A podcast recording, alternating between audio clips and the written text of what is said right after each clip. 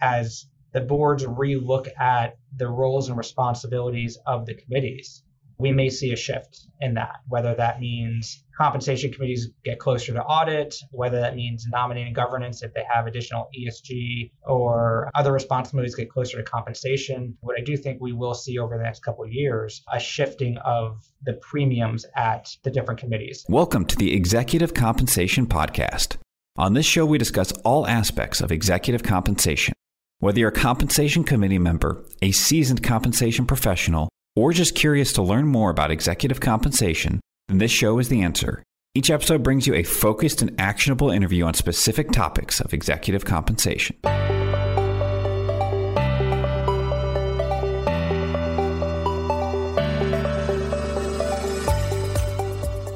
This episode is brought to you by Meridian Compensation Partners. Meridian works with compensation committees to ensure the most effective processes are in place to go beyond mere compliance with governance requirements and create healthy, dynamic relationships between the board, management, and its advisors. Meridian helps boards use compensation to attract and retain critical talent and to make informed business decisions that will link pay and performance, drive business results, increase shareholder value, and mitigate potential risks. Learn more at meridiancp.com. Today we're speaking with Dan Kaufman, partner, and Jessica Page, lead consultant at Meridian Compensation Partners, all about director pay. Hey there, Dan and Jessica. Thank you both for joining this episode of the Executive Compensation Podcast, where today we're going to be speaking all about director pay. Uh, to start things off, can you both quickly just take a brief moment to introduce yourself and your roles with uh, Meridian Compensation Partners? Hi, Jake. Thank you for having us. My name is Dan Kaufman. I'm a partner in our Atlanta office with Meridian. And I'm Jessica Page, a lead consultant in our Lake Forest office. Well, let's dive right in. So, the first question we really have to talk about today is how do companies currently structure director compensation programs? You know, I think we've seen over a number of years, you know, probably over the last five to 10 years, director compensation programs really become fairly generic. There's uh, really three main components that we see uh, within the programs. You know, cash retainers paid for board service, equity grants paid for, once again, typically for board service, and then some version of committee service for either chairmanship on the main committees or membership within the committees. What's a little bit unique about director pay as compared to executive compensation is the role of the committee or the role of the board for that matter is really more of a oversight role, risk management and less about performance. Because of that, you, you see boards have moved to shorter tenure, one year vesting for equity awards, aligning with their tenure on the board and non classified boards and, and many boards going to one year elections of directors. But you also don't see performance based pay. So you don't see bonus programs tied to financial metrics very often. You don't see stock options within equity programs as they generally are viewed as performance based vehicles and, and may drive the wrong behavior from a risk oversight. And then you don't typically see performance based equity as well. So when you grant equity or cash, it's typically just purely service based for the role of time commitment on the board and less about performance of the company. And I'd say probably about 10 years ago, there seemed to be a, a shift from meeting fees as a whole towards increasing the, that component in the retainer. So most programs have been streamlined at this point to incorporate any committee service into an overall retainer and then possibly adding in member retainers as well. You do still see, you know, just at that point, I think you do see, you know, to say that we've seen meeting fees be reduced is accurate. I don't think we've seen them go away. We still see a number of companies use meeting fees. I think a lot of times smaller startups who are still trying to figure out how many meetings that they're going to be having per year, they haven't gotten to a normal cadence may still have meeting fees. It allows for more direct tie to the uncertainty of the amount of work. You know, you may have three meetings a year, you may have 15 meetings a year, and if, if there's that much uncertainty, you know, meeting fees can still play a role. As Jessica said, I think the simplicity of a retainer only approach has really taken over at the larger companies and even mid-sized companies over the last, you know, five to 10 years. And Dan, that's a great point. I also think we see it by industry as well that there's some, you know, some have retained that meeting fee benefit. And so, how did the pandemic impact director pay for 2020 and 2021? Although it, it, was a minority practice, we did see some director pay programs reduce the quantum of the, the benefit, um, particularly if executive pay was also reduced. There were also very limited increases in pay last year. Some increases that were even approved early in the year were actually rolled back prior to their effective date as company as the uncertainty of the pandemic continued. Last year, I, I also think that even when companies did review pay, they held pay steady. But a lot of companies even deferred the, the annual review of director pay to this year. I agree with all of that. I think around the, the levels, and, and it's definitely an interesting year and lots of conversations. I felt one of the most unique things that came out of last year probably had to do with the stock market movement and the difference in the timing of equity awards that are made to directors versus executives. So, uh, you know, while not every company, the most typical approach is that executives receive their equity awards in Q1. Directors receive the equity awards typically at their annual meeting upon reelection to the board. So call it May, June, July timeframe. Well, as you remember back in 2020, the market was a, a bit volatile, should I say, between January and July. And there were many situations where executives received grants pre pandemic crash at a level, you know, let's just use a hypothetical level of $100 per share. The market came down and started recovering, but when the directors were receiving their equity early summer, the share price may still have been at 50 or 60. So the question came up what do you do if there's a misalignment between the equity awards being granted to directors from a price perspective and what was done for executives? There's conversations around whether you use the price that was used for executives. Do you haircut the awards? Do you grant them as is? ultimately, I think the most common practice in those those situations was to let them play out. You know, there's if you look back historically, there's always going to be a difference. In some years, it's it's beneficial that the you know awards to directors are at a high at a lower price than executives, and other times it's at a higher price, and really it evens out over time. But it did the magnitude of the change last year. I think drove some really interesting conversations amongst my clients on whether or not that timing misalignment could create some issues not only last year but in the future. I also think that it because it highlighted that topic about the timing of the director pay, uh, director equity grants. We saw some companies wondering if they should move it. You know, should it be aligned with the executives and should it be, you know, aligned with their election to the board? I did have, you know, some conversations with clients where we discussed how would you move it? Would you, you know, grant a different award in 2021 to push, you know, from February to May. Um, and I, think we might see some clients, if they aren't already aligned with the annual meeting, they might shift towards that. This is really driven by the fact that, and we didn't talk about it earlier, but the equity awards are generally denominated as value. So they're generally denominated as a, as a fixed value that you receive in shares based upon the grant date value of those shares. And that's what's creating the disconnect. There are some companies that grant fixed number of shares, and that wouldn't be driving that. That's a minority practice, but it really is driven by the way that most boards determine their compensation is for the equity portion is is dividing by the share price on the date of grant. Seeing kind of those changes that have happened over this year and the past year, what trends do you expect in 2022 for director pay? I think one of the biggest trends that we're already seeing amongst our clients and our conversations that we're having, and will be obviously disclosed in, in next year's proxies, is around levels. As Jessica said, many companies either froze increases that they otherwise would have put in place.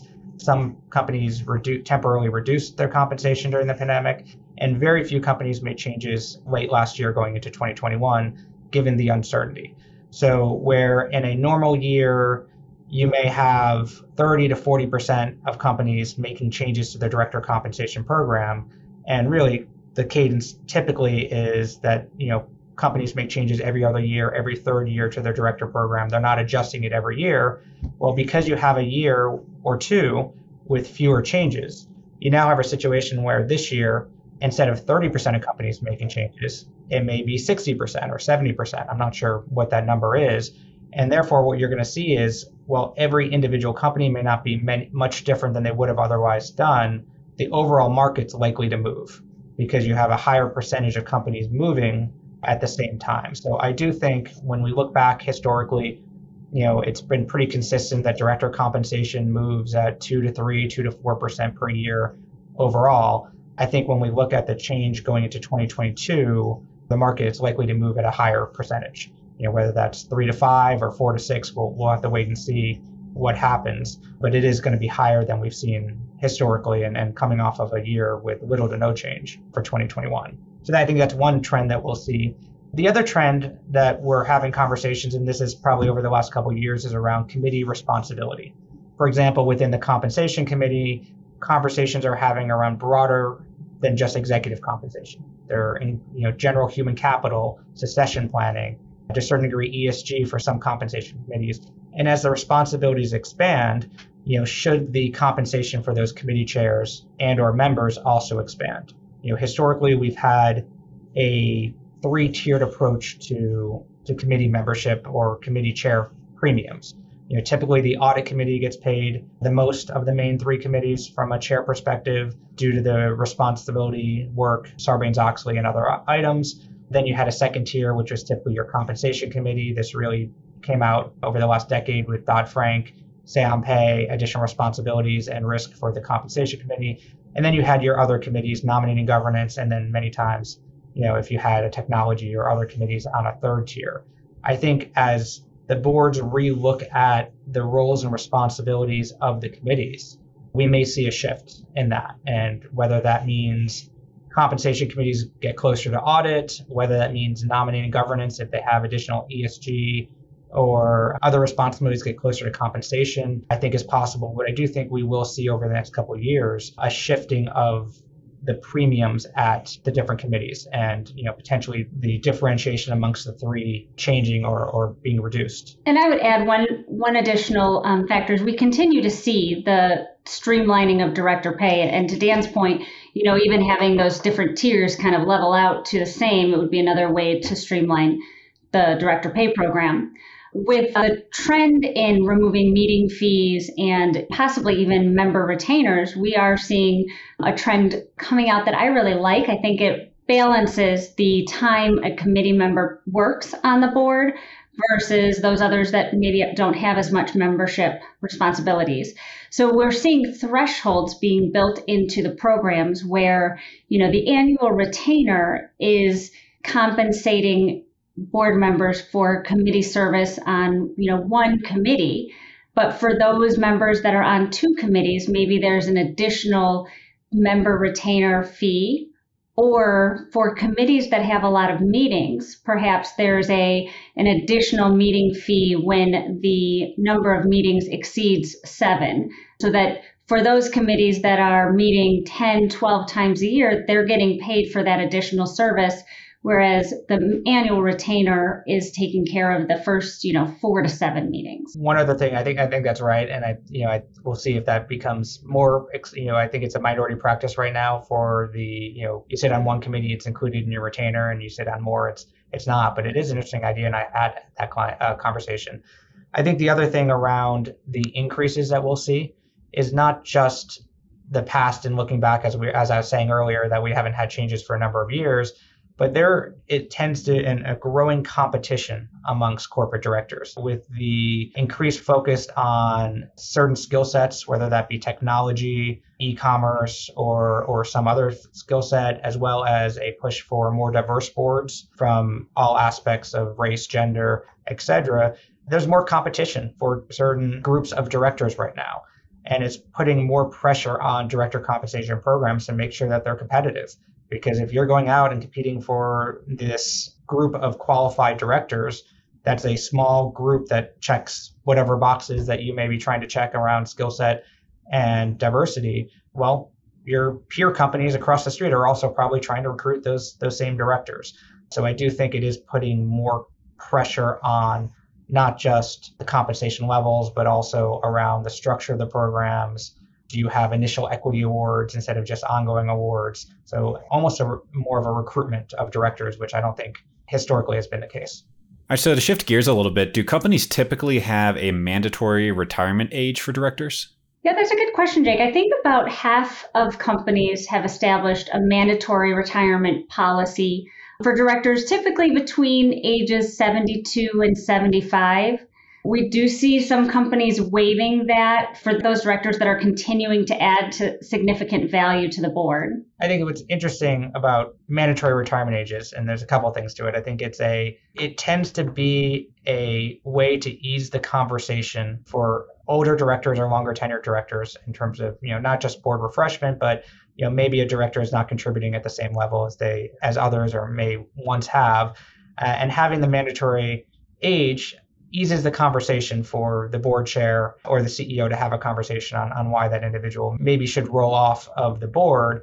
However, as Jessica's indicated, there's a lot of times where they're making exceptions. So, you know, you may have a mandatory retirement age and you can't stand for reelection if you're 75, but if there's a highly contributing member of the board that everyone wants to keep on, they'll waive that. I do think we've starting to see some pressure on that practice that if you state that you have a mandatory retirement age and then every single time it comes up, you're waiving it, we may see proxy advisors or other shareholders have some concerns over that. Others may not, because if it's the right candidates and, and the right individuals.